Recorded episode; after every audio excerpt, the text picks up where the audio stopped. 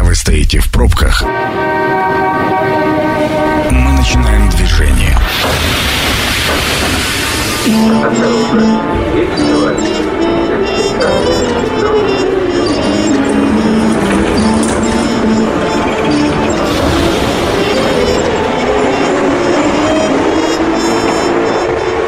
Метро. Главные темы Красноярска. Друзья, добрый вечер. Меня зовут Екатерина Кузьминых. После отпуска очень рада приветствовать вас у ваших радиоприемников. Хоть и не по очень радостной теме, но я надеюсь, что все-таки позитив восторжествует. Сегодня говорим про оперативную обстановку по заболеваемости коронавирусной инфекцией в Красноярском крае. И в гостях у нас заместитель министра здравоохранения Марина Бичурина. Марина Юрьевна, здравствуйте. Здравствуйте.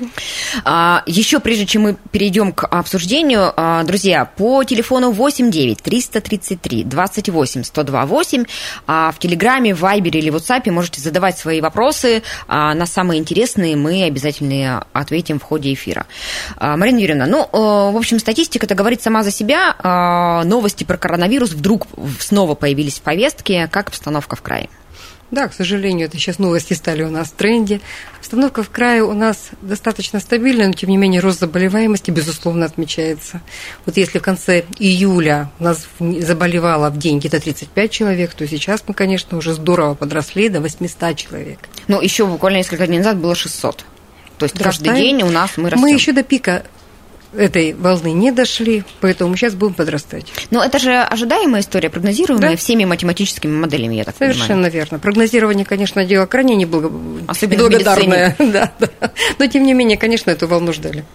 А есть что-то необычное в ней с точки зрения, именно как течение волны? Мы сейчас не про содержание, не про медицинские показатели, а именно про, подготовку коек, еще каких-то вопросов технических. Наше сопровождение волны идет от того, какой вирус идет у нас. Этот новый вирус, который является подвидом, разновидностью штамма омикрон, он, слава тебе, Господи, он у нас все-таки характеризуется более легким течением. Ларингиты, фарингиты, и уже нет такого поражения легких, как мы наблюдали при штамме дельта. Соответственно, и летальность значительно ниже. Но вот еще из особенностей дети. Высоко поражение детей от 0 до 2 лет. Поэтому я...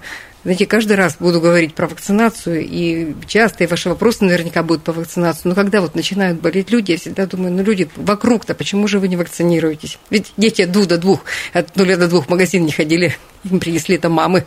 Может быть, и ходили, но про вакцинацию мы обязательно чуть позже еще поговорим. Сейчас больницы города и края, основной же пик на город приходится? Конечно. Сейчас. Это, это всегда так или просто до края дойдет чуть позже? Нет, в основной своей массе, в городе больше 1 миллиона живет, поэтому, соответственно, и пациентов у нас значительно больше. А сейчас как больницы, какие-то стационары уже перепрофилированы, как происходит подготовка к приему пациентов? Койки мы увеличиваем, разумеется, с учетом поступивших пациентов. Вы знаете, чтобы не было так страшно, я вам скажу, что на пике той волны, где у нас работал штамм Дельта, где был самый страшный штамм, у нас было 7,5 тысяч коек. И я уже вам говорила, что кислорода было потребление 70 тонн в сутки, это огромное потребление.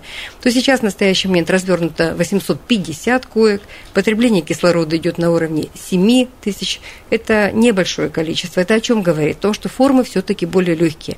Нет, мало кислородпотребных пациентов, достаточно мало пациентов, которые находятся в отделениях реанимации и которые находятся на аппаратах ИВЛ. Понятно, что общее течение легче, но есть наверняка процентовка от общего количества выявленной коронавирусной инфекции у пациентов и процент госпитализированных от них. Он как отличается от самой тяжелой волны с дельта-штаммом? Насколько меньше? Понятно, что можно там не в точных процентах, но просто чтобы понимать масштаб трагедии, есть ли она вообще. Тут нельзя такую прямую зависимость сделать. Я хочу сказать, что сейчас госпитализировано около 10%.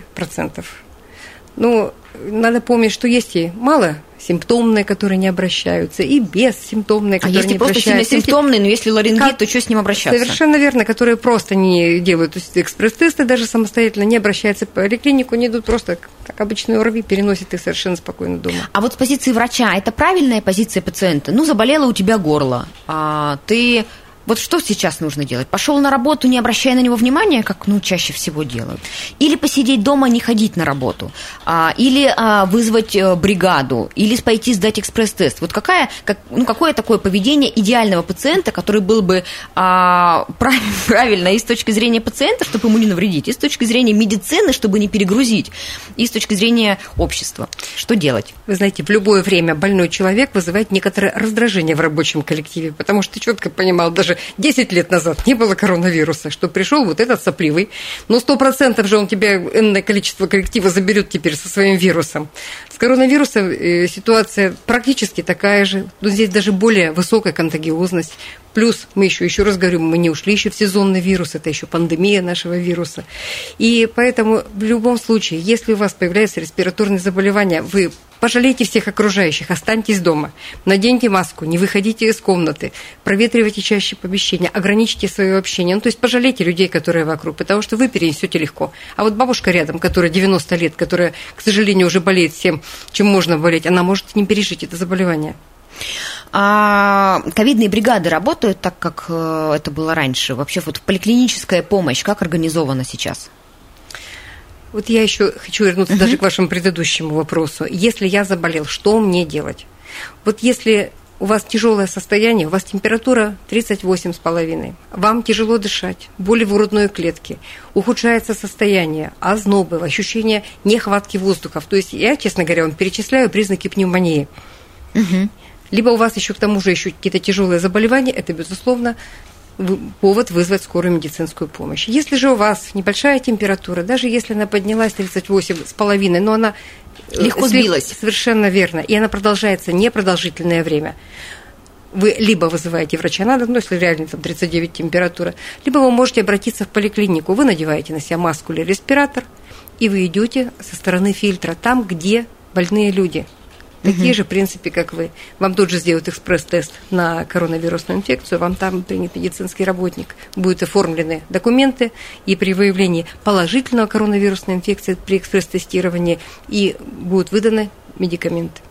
Марина Юрьевна, а можно никуда не ходить? Помните, был период, я не знаю, продолжается он сейчас, вряд ли, оформление больничных буквально по телефону, по обращению, можно было никуда не обращаться, если это легкая форма, как раз когда мы переживали омикрон, когда очень много было заболевших, но при этом минимальное количество госпитализированных, и все благополучно недельку отсиживались дома и получали просто выходные. Да, это была предыдущая волна, когда у нас послабления определенные возникли, когда, опять же, скажу... И все вдруг перестали бояться.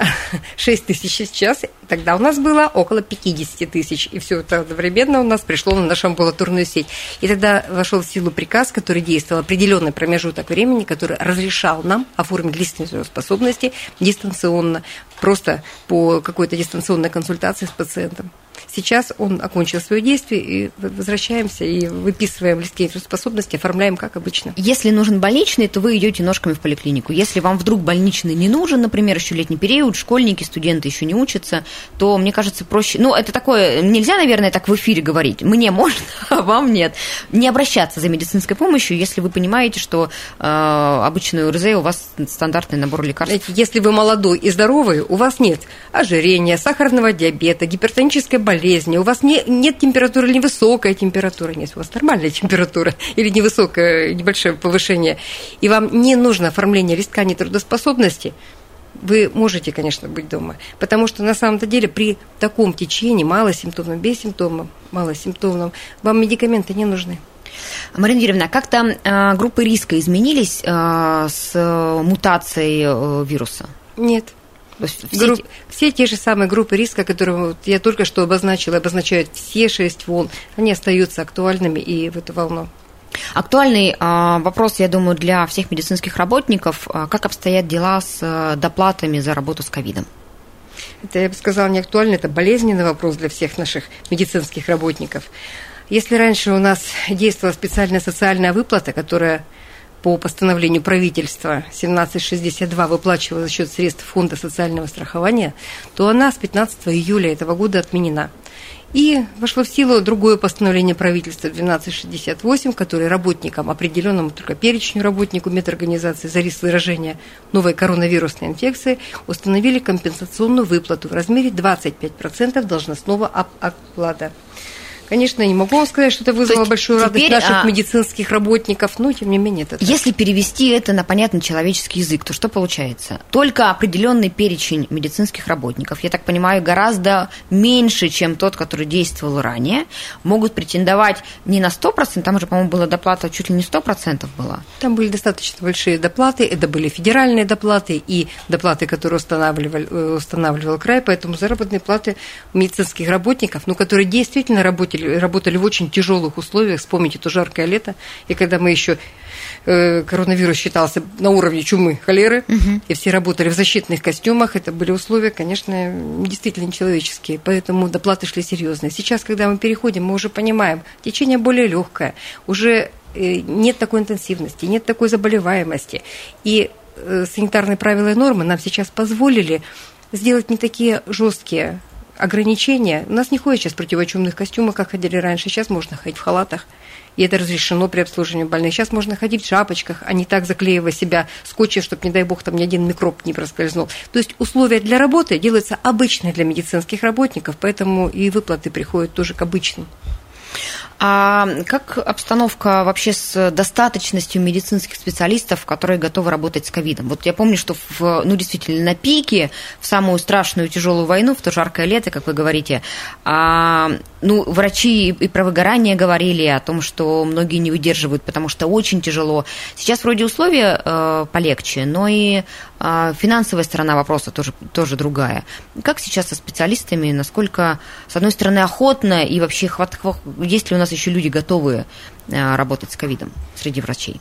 Тут скрывать не буду, конечно, гораздо более охотно шли, когда были выплаты и федеральные, и краевые, и работали достаточно много. Сейчас нет такого, может быть, горячего желания, но надо же помнить, мы вообще-то врачи, мы вообще-то и средние медицинские работники, мы заканчивали свои университеты, чтобы помогать больным. Мне совершенно иногда коробит, когда начинается не с того, что я пойду работать, я пойду помогать больным, а сколько вы там мне заработной платы, отдадите ли все то, что я получал там раньше, а если нет, не пойду. Это, я считаю, что совершенно неправильно, это тоже говорит о определенном выгорании специалиста, который перестает осознавать вообще, кем он работает. Вообще при этом же ковид и врачи-то не скрывают, это такая школа жизни для молодых специалистов в том числе, это возможность поработать в условиях, которые многому научат. Вы чувствуете по окружению, по медицинскому персоналу в Красноярском крае, это рвение и желание стать действительно врачом в очень нестандартных условиях? Вы сейчас говорите про кого? Про молодых специалистов? Я говорю про молодых, про студентов, которых тоже привлекали и волонтерами, и в колл-центрах люди сидели. Было же задействовано в околомедицинской сфере огромное количество людей.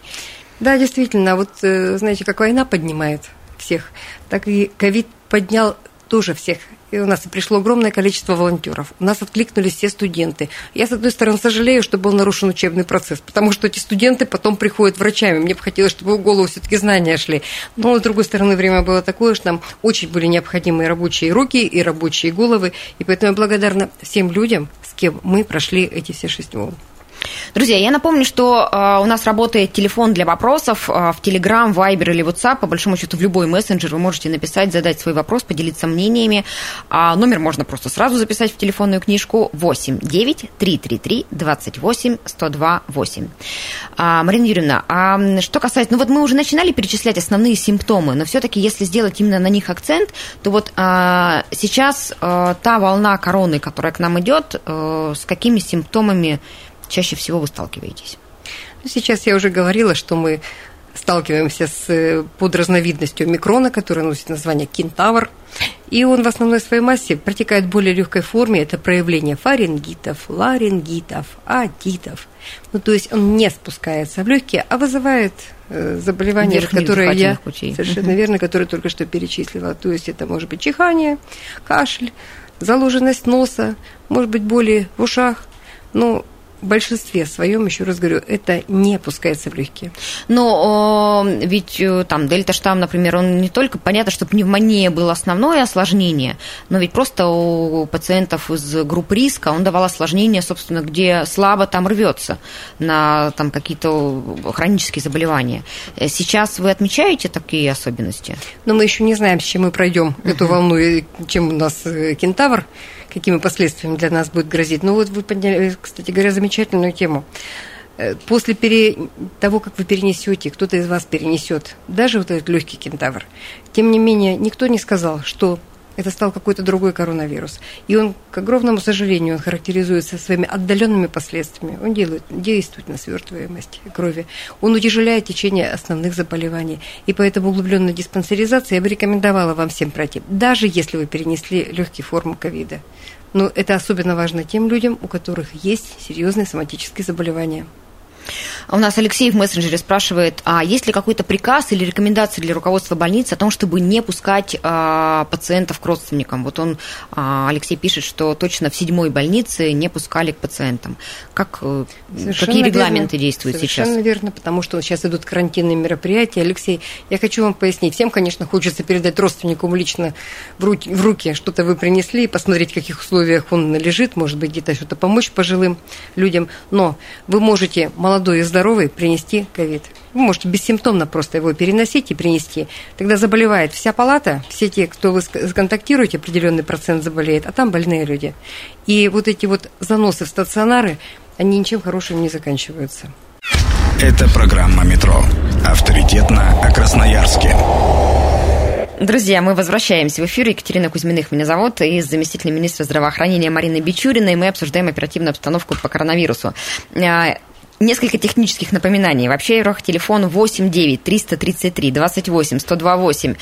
В любой мессенджер вы можете задать свой вопрос. Ну и, кроме того, мы традиционно работаем в прямом эфире, поэтому 219-11-10, телефон, по которому мы ждем ваших телефонных звонков. Звоните, спрашивайте, делитесь мнениями, если они у вас есть, связанные с коронавирусом. Марина Юрьевна, мы закончили предыдущую часть на истории про постковид и осложнения. Ну, то есть, действительно, фиксируется ли в случае легкой течения болезни? Вот про осложнения после тяжелых пневмоний, после ИВЛ, после реанимации, они очевидны, понятны, в общем, в самых разных, бьет в самые разные места. Есть ли какие-то наблюдения про проявление постковида после легкой формы? Конечно, есть. Постковидный синдром, он уже внесен в МКБ 10, он уже зарегистрирован как заболевание. Поэтому, безусловно, выше он будет наблюдаться там, где были тяжелые формы заболевания, но, тем не менее, и при легких тоже наблюдается. Но, опять же, наблюдается зависимость от того, есть ли сопутствующие заболевания, вот из того класса, что я перечисляла, у пациента. Ну, теперь, наверное, к самому главному все-таки, к вакцинации. Как сейчас темпы вакцинации? Ну, очевидно, что на летний период произошел спад, у нас закрылись все внебольничные пункты, и, в общем, мы все расслабились, и врачи расслабились, и пациенты, мы сняли маски и забыли о том, что ковид существует. Да, мы прожили несколько счастливых недель, честно. Но, действительно, у нас весьма упали темпы вакцинации, они упали по всей стране, у нас же еженедельно проходят оперативные штабы, которые не прекращались ни на одну неделю. Мы видим, что вся страна расслабилась, не только Красноярске. Темпы вакцинации упали сильно. Мы закрыли действительно все внебольничные пункты. Сейчас с ростом волны, видимо, сознательность людей все-таки поднимается и увеличивается, я так думаю, все-таки информационная поддержка. Сейчас темпы вакцинации у нас увеличились почти до 200 человек, и они продолжают расти. 200 человек в сутки? Да, да. За последние 7 дней средняя, вот такое взвешенное, это почти 200 человек. И мы открываем уже внебольничные пункты вакцинации. Мы открылись в Планете, мы открылись в Меге, Изумрудном городе, Красноярье. Работает медпункт ЖД вокзала, но не в круглосуточном режиме, потому что потребности такой нет. При необходимости еще открываем в торговом центре «Атмосфера дома».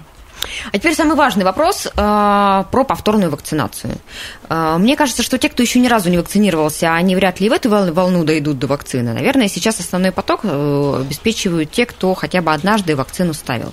Вот через какой период нужно задумываться о повторной вакцинации? Ну, здесь совершенно все четко.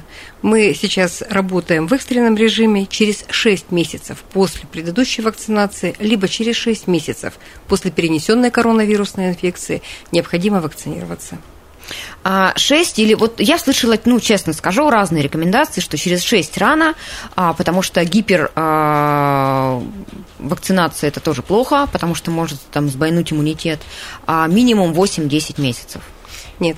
методических рекомендациях написано 6 месяцев. То есть через 6 месяцев после предыдущего компонента нужно пойти и поставить. Теперь вопрос, чем вакцинироваться. Ставить ли спутник или ставить спутник лайт? Есть ли он, кстати, вообще у нас в аптеках, в поликлиниках? Спутник лайт – это же первый компонент спутника. Ну вот я про это и спрашиваю. Да, двухкомпонентные или однокомпонентные вакцины колодца? Вот на самом деле вот таких особенных предпочтений нет. Я одно могу только вам посоветовать. У возрастных людей, у которых не такая высокая и активная наработка иммунитета, их ревакцинировать все-таки двухкомпонентной вакциной. Более молодые люди могут предпочесть, конечно, и лайт. Но, тем не менее, вот условием производства, какие там аденовирусы были задействованы с целью, чтобы донести все-таки этот элемент коронавируса, чтобы повысить иммунитет, я бы рекомендовала двухфазный. А вообще лайт есть сейчас в поликлиниках? Если я приду и попрошу себе однофазную вакцину, мне ее найдут или нет? Первый компонент поставят. Потому что здесь компонент, письма, что это, да, это равно. А есть ли сейчас какое-то мнение относительно количества возможных ревакцинаций? Вот встречаем мы в открытых источниках, что нельзя вакцинироваться больше, чем 3 раза. Сейчас вот я послезавтра поеду ставить второй компонент второй ревакцинации. Встречаю информацию о том, что больше 3 раз вакцинироваться нельзя. Как к этому официальная медицина относится? Какая есть позиция, ну вот у Минздрава официальная? Вы знаете, что официальная медицина сейчас работает на клинических рекомендациях, методических рекомендациях, которые нам выдает федеральный Минздрав. Вот по последним рекомендациям мы сейчас проводим экстренную вакцинацию. Это 1 раз в 6 месяцев. Все. Там не сказано до 22 года, 23 года или как. Написано экстренная вакцинация через 6 месяцев. Те, кто поставил первую вакцину в первую волну, то есть это был, наверное, октябрь 2020 года, они, по идее, уже-то могут пойти сейчас на четвертую вакцину. Я понимаю, что как раз врачи-то, они в первую волну все и были поставлены, и были привиты.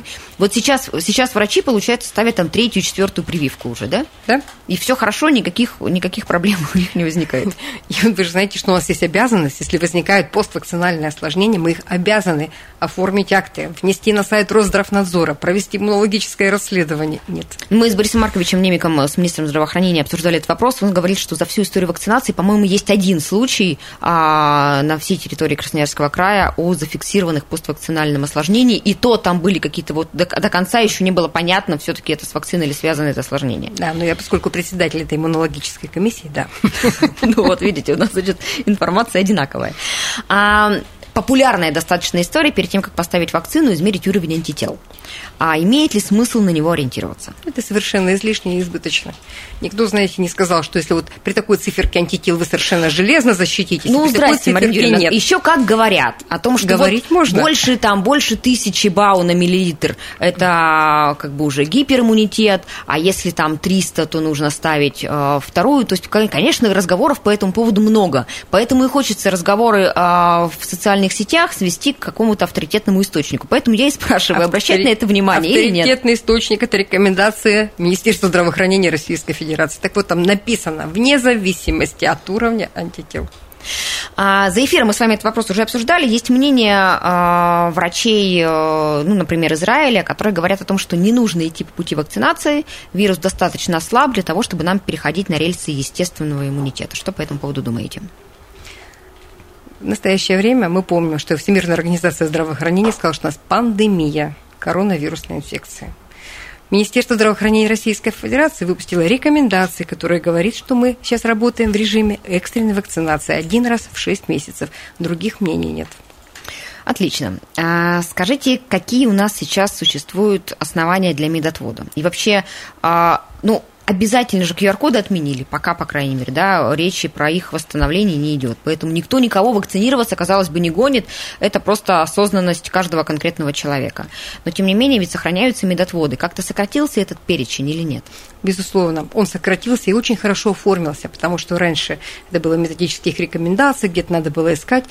Я сейчас рекомендую всем любителям посмотреть саму документ. Это приказ Министерства здравоохранения от 13 января 2022 года, номер 8Н, который коротенький, утвердил перечень медицинских противопоказаний проведению профилактических прививок. Так, и что у нас там? И вот они говорят, бессрочно кому?